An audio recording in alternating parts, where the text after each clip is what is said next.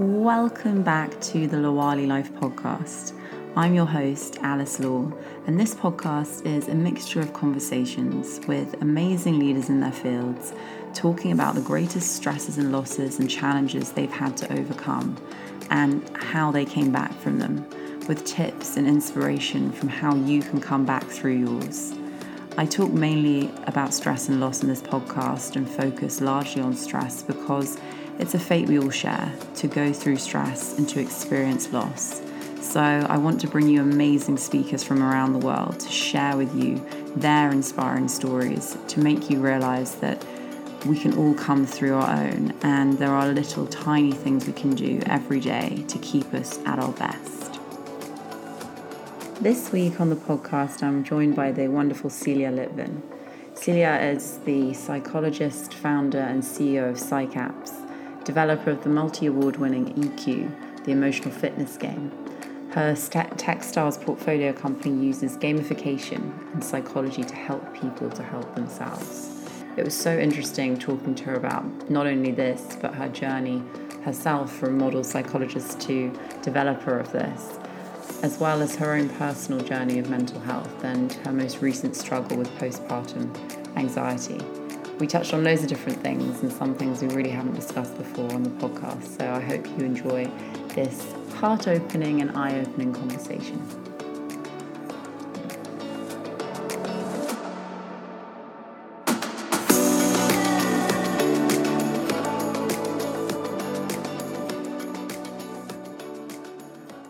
Well, it's so amazing to have you here today. Thank you so much for deciding to come on. I'm so excited to talk to you all about everything you do with you know AI and mental health and your app and just it's so interesting. So thank you firstly for joining. Um, but secondly, you know, I just would love to start before we do any of that is just to find out about your story of how you first even began to be interested in the human condition because I always think that's such an interesting start for people how they become interested in that side of life. You know, where did it start for you? Yeah, well, thank you so much for having me. I'm excited to be on your show as well and, you know, spread out some of the knowledge and love that comes with mental health um, and mental health care. Um, I actually, I kind of have an origin story, you know, uh, so it's, it's, it's kind of cool to, to tell this story because it's been a part of my life for so long.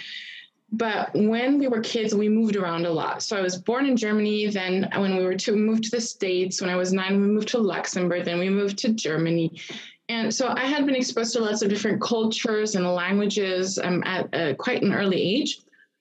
And for me, life was very chaotic, unpredictable, unforeseeable. And I always felt a little bit um, exposed to it without a lot of control, which as a kid, I guess is kind of your feeling anyway. You don't have a lot of control over your life. But my sister, for her birthday, she's my older sister, got a book about body language. And I remember it like she was like, oh, thanks. And she put it to the side and I opened it up and it blew my mind that there was a science that could teach people how to understand other people and yourself and the behaviors and emotions that, that came with it. And that was pretty much, I was 12 years old when I said, I want to become a psychologist when I'm older. And I guess I'm um, very lucky because the more I learn about psychology, the more interesting I find it um, uh, and intriguing and um, worth my time. Like, you know, that uh, Venn diagram when you find something that's what you're good at that allows you to make a living and yeah. that brings joy yeah. to the world, like Ikigai, that's my Ikigai. So, ever since I was um, 12, I've, I've wanted to be a um, psychologist and um, work in mental health. Well, I mean, 12 is young to like realize that. Oh, that's amazing, isn't it? Because I find a lot of people in either, you know, the mental health or wellness space, it kind of has come from something a bit later that they then, you know, had a journey with or decided. And to know that when you were 12, that's really, really amazing. Did you have any kind of, you know, doubts and decide suddenly I want to be, you know, I don't know, an astronaut or something at the same time? well, sort of. So um, when I was 16, I was um, scouted in H&M to become a model. And I was like, I went home like, Mom, I've been asked to join this agency. And she's like, over my dead body. so she was not for it. So I was like, okay. And then, but I was scouted again when I was 18 And then she couldn't say no, right? Because I was an adult. So I did 17 years of international traveling as a model. And um, for a while, I think I got quite sidetracked, you know, because it is exciting for a young woman to be traveling and, you know, making money like that and, and all, all the exciting things that come with it.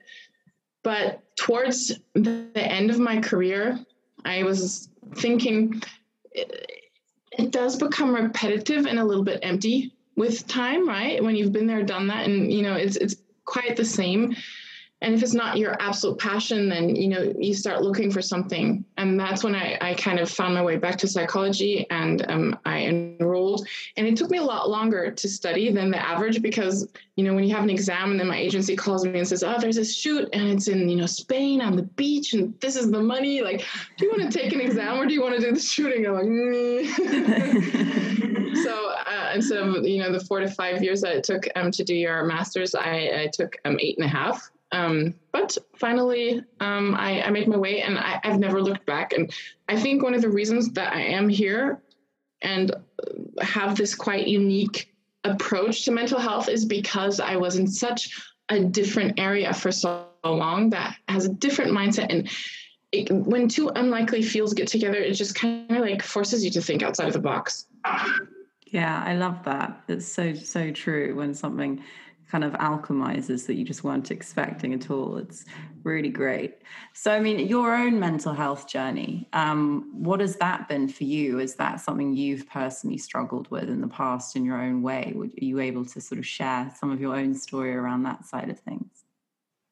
Yes, absolutely. I think um, the first one is is quite humbling and a bit funny too, because when you study psychology, you have to do um, 30 hours of what's called um, self um, discovery, right? And it's it's therapy, but it's just called self discovery. And I go in there, I'm all cocky, and you know, I'm a psychology student. I know myself. I'm fine. Three sessions in, I'm sitting on the couch, like in tears, discussing things that I hadn't even realized had had a huge impact on my life in a non-beneficial way. So I really soaked in those um, those 30 hours, and coincidentally, at the time, I was also going through the worst breakup of my life. And it gave me the tools to kind of use it as an opportunity to grow.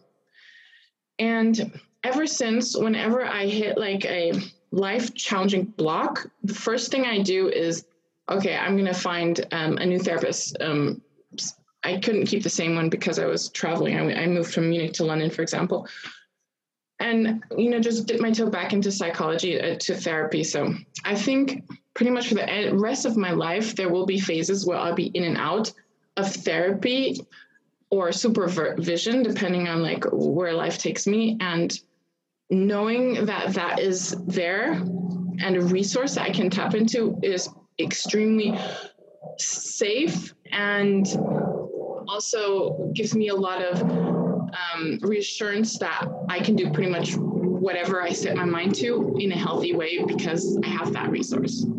Yeah, it's so that's amazing and it's so true. I think it's it's such an important thing for people to now realize in this time particularly that you know getting help is the best thing you can do and it's not something to ever be ashamed of it should be our mental health should be looked yeah. after in the same way we look after our bodies as preventative as much as cure but people yes you know really seem to think we have to hit rock bottom before they get any help with their mental health which is a huge huge problem i mean right now, for example, obviously we are going through a very we're both in London, so we're both still locked down in a yeah. very mentally challenging time for people.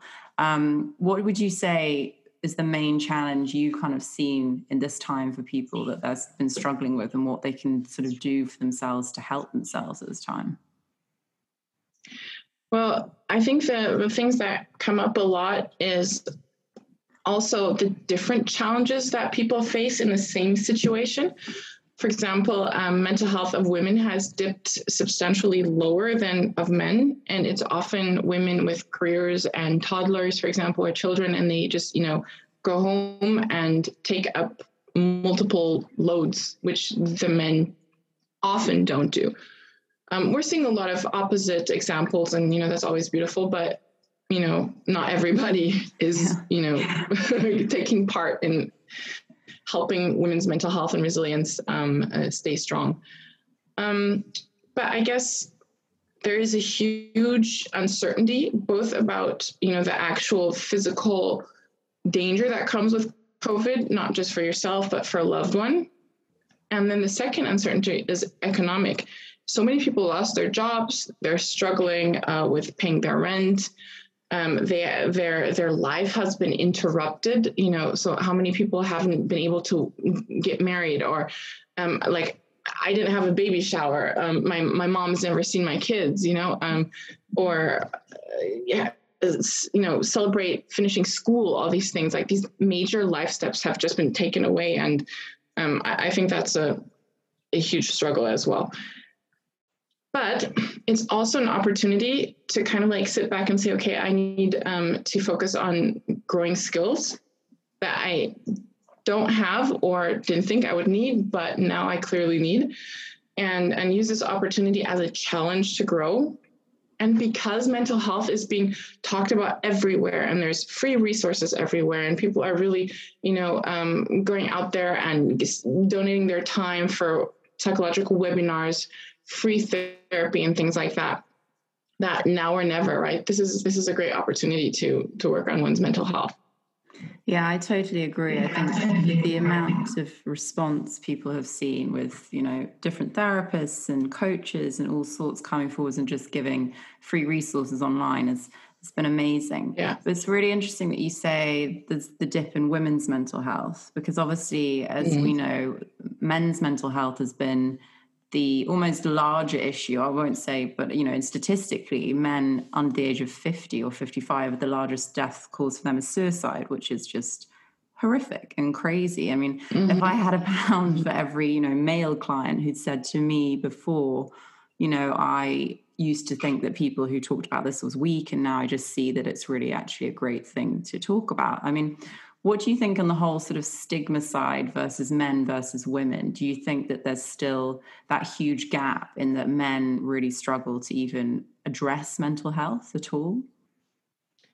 Um, yeah, I think um, that that's going to be probably another half a generation, at least, because we come with our social, socializations and um, the baggage of that generation, the way men were taught about emotions or not taught about emotions and um, vulnerability and role models. And then of course you know you have um, you have this people saying okay we want our men to be vulnerable and open up and talk about mental health.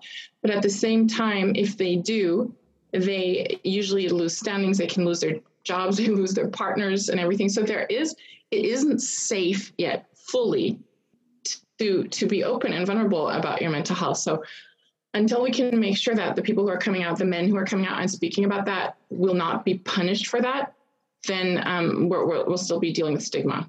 But I, I, do think that kind of like in safe spaces, in, in bubbles and chats, in um, groups, that there are becoming larger safe spaces for men to actually um, um, overcome the stigma and be outspoken and feel comfortable in talking about themselves, as long as it's still a, a bubble yeah, I totally agree with that, with the generational, you know, thing of how men have been brought up to be that sort of stiff upper lip, don't talk about emotions, I'm the man. You know, I had that with my dad, very sadly. He was very depressed in his final mm. years and he just didn't believe in getting help. You know, even after his daughter died, he was like, no, this is for me to kind of like mull over. And it's awful to see because it's just that generational thing. But it's also now within this generation that men, like you say, still don't feel, and women as well, in general, mental health, people still don't think is a sort of safe space to fully, you know, bare their soul. What do you think then? Yeah. You know, we can sort of do to change that and make it a safe space as a society.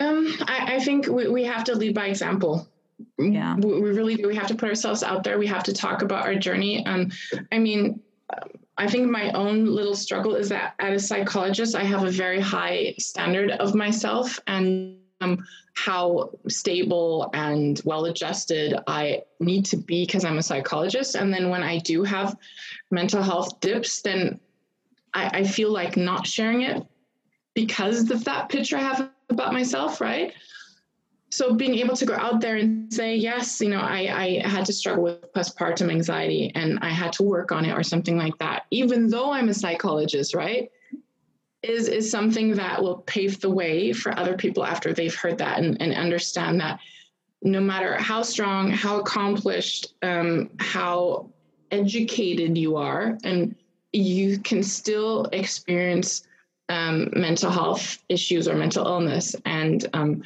it's okay because you can see that these people are still successful and still happy and still you know are, are joyful in their lives. Yeah i think that's that's such an amazing point say i sometimes think that you know and i'm having um, a day and i'm like oh can i share that? Because you know yeah. it's yeah. one of those things. It's uh it's so true. You kind of put yourself at a higher higher standard again to be mentally resilient. But the reality is is that everyone like you say is human and we have our bad everyone. days and our bad months and you know whatever those periods are and i think everyone just needs yeah. to be more compassionate and empathetic to firstly themselves but also each other mm-hmm. um, and understand yeah.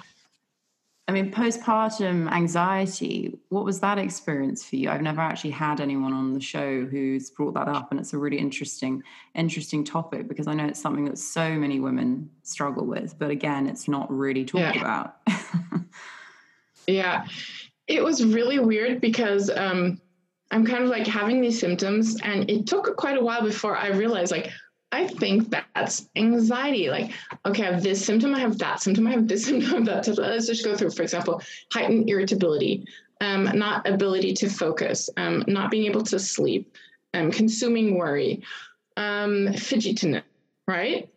And am I thinking about it like, wait a minute, that, self, that sounds familiar, right? Like, wait, I, okay, this is what anxiety feels like. And in a way, I was happy that it happened because when I speak to a, a client or with the people that use them, I know what it feels like now. So there's so much you can learn about uh, an issue. Sometimes when you have felt it or experienced it firsthand, it just gives you a different mm, a different uh, know how to, to talk about it, I guess, right? And um, so I think the most um, the most it was it was low level in comparison to what people can go through. But the thing I was thinking of is first of all, this is very unpleasant and I don't like it and I don't want to experience it. And the second thing was that this will have an effect on my kids, right? If mm-hmm. if I am an anxious person, suffering and struggling with anxiety, my kids will pick, pick up on it. And I have one goal in life that I will work on with all my power is to allow my children to develop their personalities to become who their potential is without me burdening them with my own trauma and issues.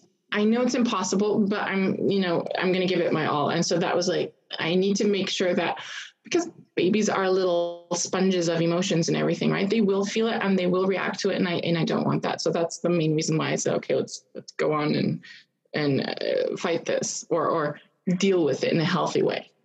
I think that's so wonderful. It's so so true. I mean, the amount of people you know it's that expression is it hurt people hurt people and the amount of parents yeah. that have unresolved traumas that yeah. they haven't dealt with that they've just pushed onto their kids unwittingly and the trauma train just carries on and carries on and it's yeah it's yeah. it's crazy so i think i think that's such a wonderful wonderful thing it must have been something again that also almost motivated you to help yourself to get out of that which is so powerful yeah that's amazing. Yeah.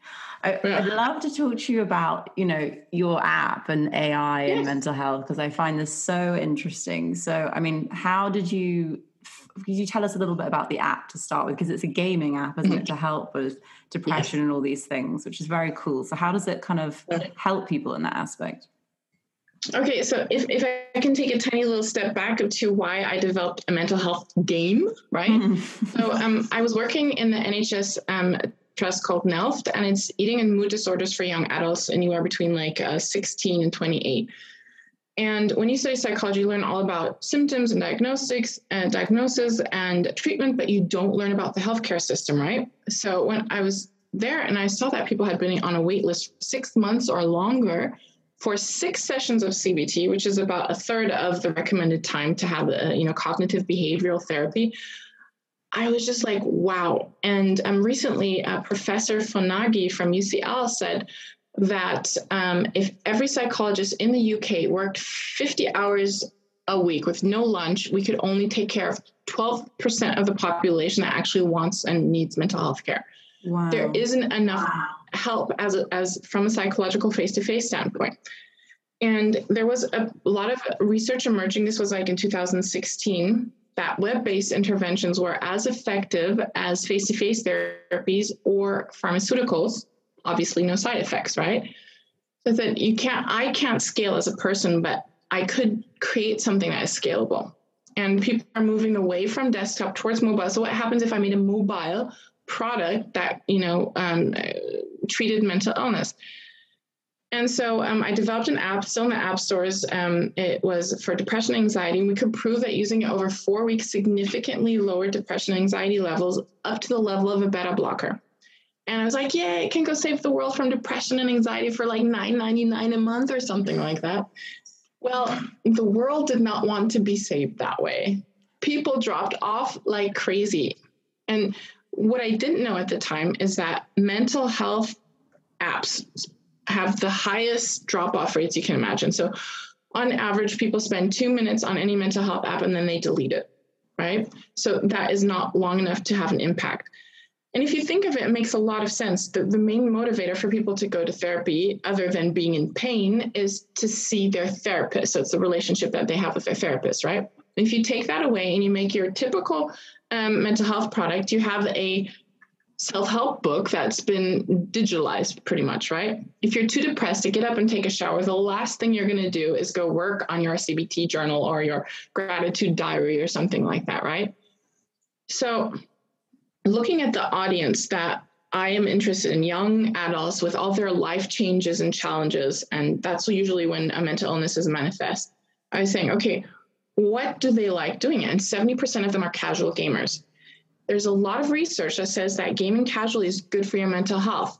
So I thought, okay, you know what? We're going to become the vitamin gummy bears of the mental health space. We're going to smuggle the health, the mental health into a game so that people are having fun, they're enjoying themselves while working on their mental health. So when you go into download EQ, the emotional fitness game, you sign up, you are introduced to the lore, the story of, of the game. And the story is that like all the evil, corruption, greed in the world has actually gelled to a being, and this being is going around and snuffing out people's light, you know, inner joy. And there's a small group of brave people who have set on a path of psychological transformation to bring the light back into their lives. And subsequently, everyone that they touch, because if you're happy and you're glowing, then it will spread the light. And so you design your avatar and then you get sent on quests. And it's written by Marvel and DC comic writer and um, beautifully um, animated. If I mean, so obviously I'm super biased because my product. but for each level, you learn uh, one or more psychological skills, and they're based on cognitive behavioral therapy, positive psychology, and systemic um, therapy. And they're what we like to say low hanging fruit. So things that are super relevant to everyone, going from um, prevention. So people who are in a vulnerable situation or just want to work on personal growth up to people who are experiencing first levels of depression and anxiety. These are skills for example um, questioning your beliefs right? So if you if you believe that you're unlikable it, it teaches you to challenge those thoughts and and look for um, for uh, what do you say proof that that's not the case generalization catastrophizing emotional bids all these things are very, very typical for depression and anxiety, but also are really relevant for personal growth because they hinder you on your personal development. Once you've learned the psychological skill, you then embark on the adventure, the choose your own adventure story part of the, the game, and you meet all these characters and they challenge you along the way and you have to learn use your psychological skills to be able to level up and collect gems that belong to um, the um, or gem shards that belong to the five dimensions five psychological dimensions of the game. And on your way become a brighter and brighter person and more of a lodestar. And the, the game is 52 weeks so it's it's a year year long, right? And not obviously not everybody's going to make it, but at the end, you become a lodestar and you become then the guide for someone else, right? So you you you you've gone through this journey and now you can decide to bring light by introducing people and helping people along the way. So that's the story. That's so beautiful. I love that concept, and it's it's so true. It's like you say, everyone needs that you know guidance and helping hand in whatever form it is for mental health. So it's it's really great you know spin to put on the game. How did you decide on the what you know psychological concepts needed to be in that? Um, I had a workshop with um, a few psychologists, accredited psychologists, and kind of the leading CBT teacher in the UK and we just went through kind of like all the therapeutic skills that people learn we, we made a huge list of with them. Then we kind of assigned them to our five psychological dimensions in the game which are anti-depression anti-anxiety pro-resilience pro-personal growth and pro um, relationship skills. Those are our five dimensions. We kind of like put them okay generalization is for example very typical for um, anxiety. So we assign that to anxiety. Emotional bids is obviously relationships in Gottman Institute and things like that and then we said okay which ones are the ones that are the easiest to learn and the ones that people do the most? And then we kind of chose the, the 52 uh, most prevalent and most important psychological skills Amazing. I love that.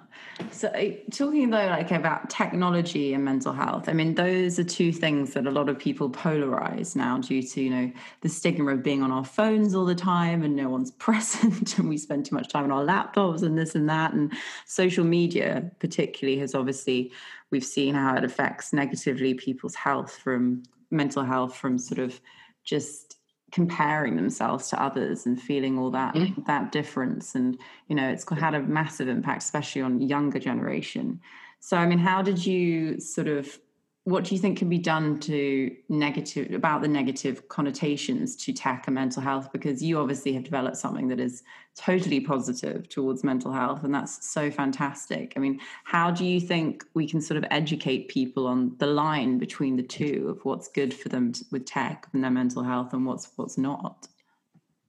I guess there are three things that come to play. First one is that we actually have a weekly lock which means that once you've played a level, the game is locked until the next week, which mm. prohibits any addictive playing patterns. The second one is that most of the change doesn't actually happen in your therapy sessions, it happens in between sessions when you practice it. And 82% of our players say that they actually implement the skills that they learn in the game within a week. And I think that's why our retention numbers are so high because they go out, they test something, and go, holy smokes, if this one skill has such an effect, what else can I learn? And then they come back, right? Um, and then third, I think we need to catch our audience where they are, right?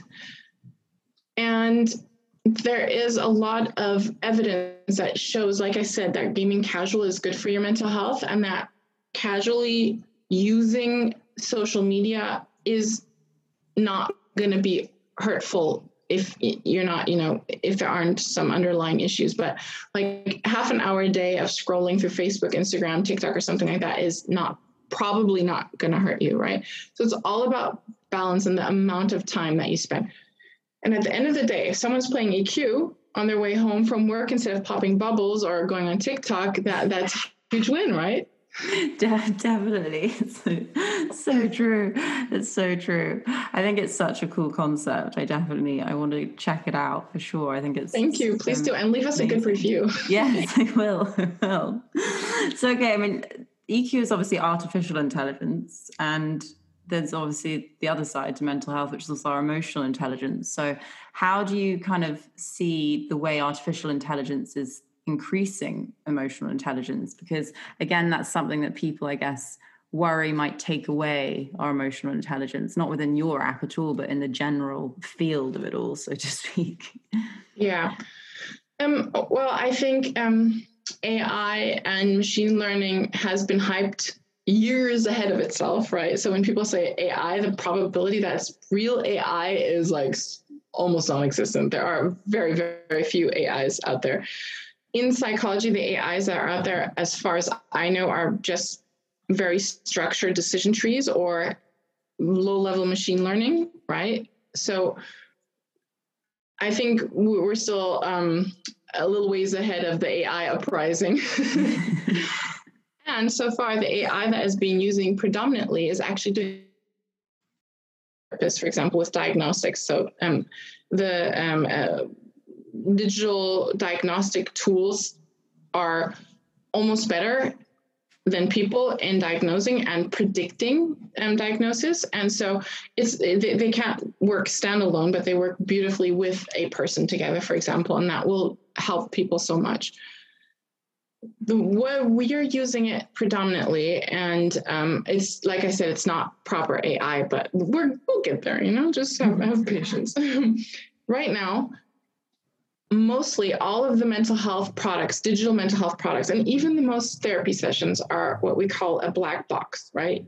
Person goes in there, something happens, and they come out and they're cured or they're not cured or something like that. We know it has an effect, and we've measured the effect in our clinical trial, but we do not know what does what in the app, right? And so, one of the things that we're doing in the new version of our product is we have a dynamic chatbot that asks clinical questionnaires in a random place, a random sequ- sequence, which allows us to gather information about each feature. So we are doing micro randomized control trials that allows us to say, okay, let's say we teach generalization on level three. Now the anxiety goes down significantly by 0.4% more than if we put catastrophizing. So then we, we exchange it and the effect of the game goes up. And then we know, okay, this is a really strong feature. This needs to be kicked out. This does this, and we will actually know what the game does. And the second step is then to say, okay, all the data, I'm just putting it in a big pot and I'm going to let the algorithm look for patterns and structures. And maybe we'll find things like men between 24 and 26 are most likely to get in an accident at 4 p.m., right? And there's something that we wouldn't have thought of looking at ourselves, but it actually makes sense because you're coming home from a long day of work. You might be anxious or tired or something, and then you go into traffic, you make decisions, and boom, you have your accident, right? And then if they do eQuoo or they do a mindfulness exercise or they do a breathing exercise or they work with CBT, the, the probability that they'll have an accident goes down by 0.9 or something like that. And all of a sudden you've saved a lot of lives. And this is you know, cluster and, and um, pattern recognition, which will help us a lot in the future. That's really fascinating, isn't it? I mean, what kind of patterns have you? Yeah. What other patterns have you seen in you know various groups and you know ages and all genders and with mental health? Is there anything that's really stood out for you? Yes. Um, so unfortunately, the same patterns that I mentioned at the beginning of um, our um, talk emerge is that women are doing way less well um, during COVID, or at least in, in, the last couple of weeks.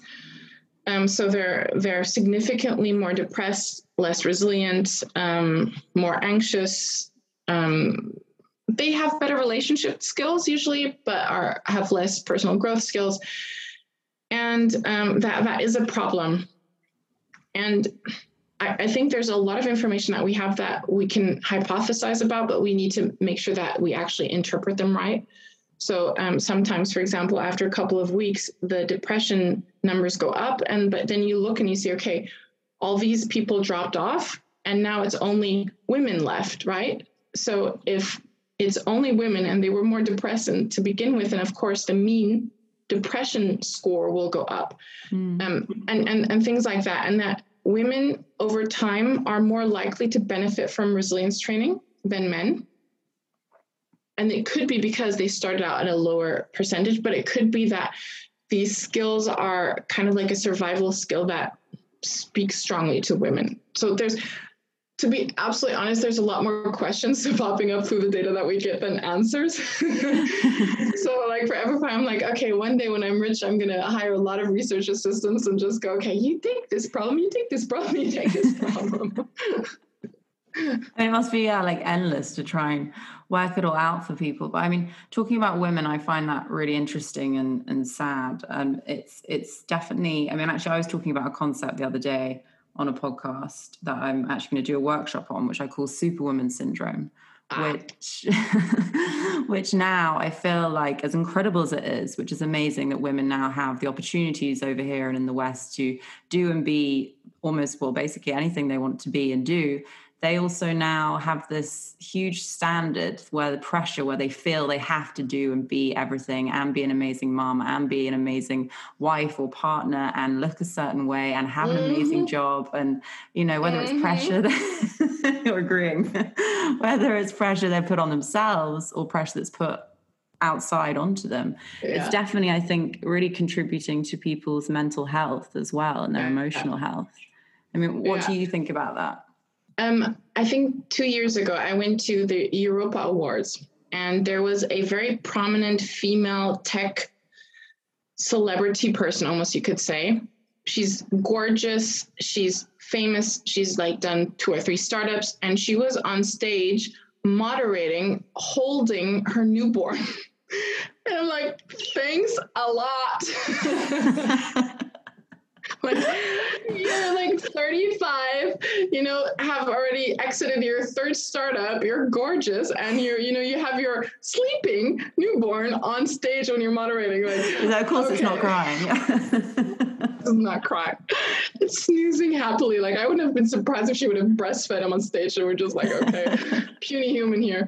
Um, yeah I, I i don't really know any way around that the standards are growing and growing, and um, like uh, social media isn't helping because, of course, you get all the highlight reels, right? You don't get all those times where you, excuse my French, look like shit and haven't taken a shower in two weeks. exactly. It's like this over highlighted, over sort of fluffed life yes. of everyone's on there. And I think yes. it definitely yes. adds again to that pressure for women because yeah and obviously there's pressure for men in, in various ways in different ways but i think the pressure for women in multiple ways at the moment is higher. And that's something yeah. that i think needs more compassion from yeah. a lot of angles. And, and all the women that i speak to who have children are extremely torn between you know being a mother and being um, a worker or having a career. And you cannot win. And if you're extremely lucky and blessed, like myself, can find a balance where you're just exactly there and you're working enough to feel fulfilled, but not too much to not be able to parent, then you're screwed, right? Either you're going to lose your career that you've worked for the last 20 years, or uh, you're, you're going to, you know, always feel guilty and miss your children. There's, there's nothing, it's just not fair. I know. I know why there aren't so many female CEOs, right? It's just, you know. Exactly. I mm, think, you know, a woman is not easy. it's, it's not. It's not easy. And I think, you know, as incredible as it is, you know, with men can be and are, you know, amazing dads and be very involved. And that eventually, if a woman and a man are both working in a relationship, then that maternal instinct is always going to fall harder on the woman. And so they will feel, like you said, having a kid, you know, that that you know need and want to actually just go that extra mile and just definitely be there for your kids and try and balance your work at the same yeah. time. Yeah. Uh, it's a minefield. Yes yes exactly. Yeah yeah so, I mean, connection, obviously, that's all, you know, part of our human connection and dealing with all these things. Um, spirituality is a practice that I think brings balance. When you mentioned the word balance before into people's lives, and I always ask this question on the podcast because I think it means something different to everyone. But what does spirituality personally mean to you? I think you, you said the, the key word just a few seconds earlier, which is connectivity or connection. And I think spirituality for me is recognizing and experiencing the connection, mm. right? I think one of the major reasons for human mental pain is the disconnect to themselves and to others and to life and nature. You sound like a hippie, but if if you know everything you experience is artificially through the lens of you being individual then you're going to be cut off and, and you're, you're going to feel alone and lonely and you try to stuff those holes with anything else that you know everybody's advertising it to us all the time So I think working actively to seeing the connection and experiencing it, because there's a difference between knowing that we're connecting and feeling it, right? Mm. And I think some exercises, it it's, sounds stupid until you do it and you can actually feel the effect that things like gratitude or kindness or acts of service are extremely powerful because they allow you to feel that connection, right? So I've been practicing gratitude for so long that I go down the road and you know the trees blossoming and I get so excited about it. Like, oh look at all these flowers, it's a cherry tree, it's so ah! do I. right? And and that's that's some free dopamine right there that, you know, is is um invaluable. Yeah, it's so true. I love the way you put that as well. I think the whole connectedness, just being open to that connection, and like you say, you know, relying solely on ourselves. I mean, that's impossible for anyone. We're not built as humans. We're built no. as you know tribes, yeah. and we're built as you know yeah. connected beings. Yeah. So just to rely on yourself in any way, whether it's spiritual or just in the human realm, it's just very very hard.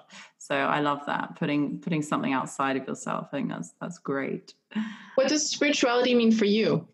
For me, it means it means a greater connection to myself and a greater connection to something outside of myself. So holding on to finding a deeper connection in a space in time every single day whether it's like a deeper breath for myself mm-hmm. a moment of stillness or some you know magical moment of synchronicity that you just think wow okay that was too too good to be a coincidence you know what i mean Sounds I think good. when you open up to those things it's it then it all starts to come in in ways you didn't really expect. I think we just have to open the door slightly and then you get surprised at what what experiences can come in and what connectedness mm-hmm. you can have.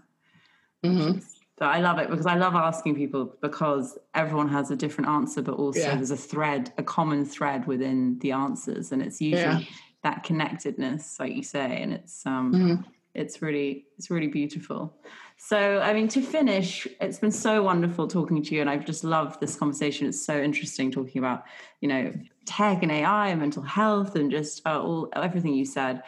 But if there's one, do you have a sort of mantra or intention or quote that sets you on your track that keeps you motivated? What is something that kind of keeps you going that comes to mind if you ever need that sort of extra push?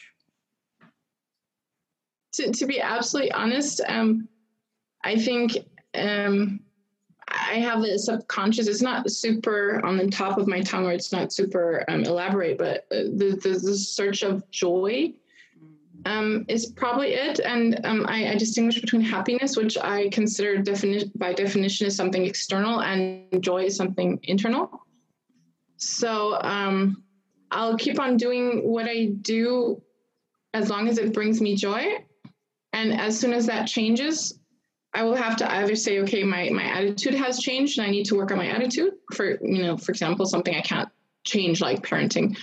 Um, or I have to change what I'm doing. So everything that I do needs to bring me joy. I love that. I yeah. I love that. I think that's so true because these little simple things that we think of have the biggest impact. You know, just making a choice, like you say, then if something's not bringing me joy, then why am I, why doing, am I doing that? Yeah. Yeah. But don't forget that I am extremely privileged to be able to say that, right? Because there are so many people that are just surviving that do not have that chance. And I'm painfully aware of that. Yeah. But I think it's really interesting, like you say, joy is internal and happiness mm-hmm. is external. I've never I've never heard that put like that before. And I think that's that's a really just interesting perspective for people to think about. Like how can you bring some joy internally to yourself today in mm-hmm. just the smallest way? Mm-hmm. It, there's a, a, lot of research on happiness that shows that external happiness, like winning the lottery or buying a house or pair of shoes or you name it, um, is is a peak and then it goes back down. And sometimes it actually goes, the happiness goes lower than it was before. Um, so it's it's um, happiness is fickle, and I mean I don't get I I do not not get all excited about things like shoes. Like I haven't had a pair of shoes in ages thanks to COVID. but you know I will be very excited about my first pair that I buy afterwards. But at the end of the day, um, I, I think because I I don't attach more meaning to it, it, it's healthy. Yeah, I love that. So to finish then, what does happiness mean to you personally? Um, joy, joy for me um, means um, to be able to experience that clear, profound, joyous moment over and over again and to welcome it and to to search for it in a not pursuit of happiness but to allow it to to happen and to, to see it in the small things and allow it to happen in the small things. Yeah i love that always in the small things the best yeah. ways well thank you so much Silja. it's been amazing to have you on and thank you for taking the time it, was my pleasure and um, it was great talking to you thank you so much for inviting me you're so welcome I hope you enjoyed today's episode with the wonderful Silja. If you did enjoy the episode, then do let us know, tag us on social media, share it with someone you love, or send us a DM. We would love to hear from you. Next week, I'm joined by the wonderful Forking Wellness Girls, talking all things nutrition, health, food, and in between. So stay tuned, and I hope you enjoy.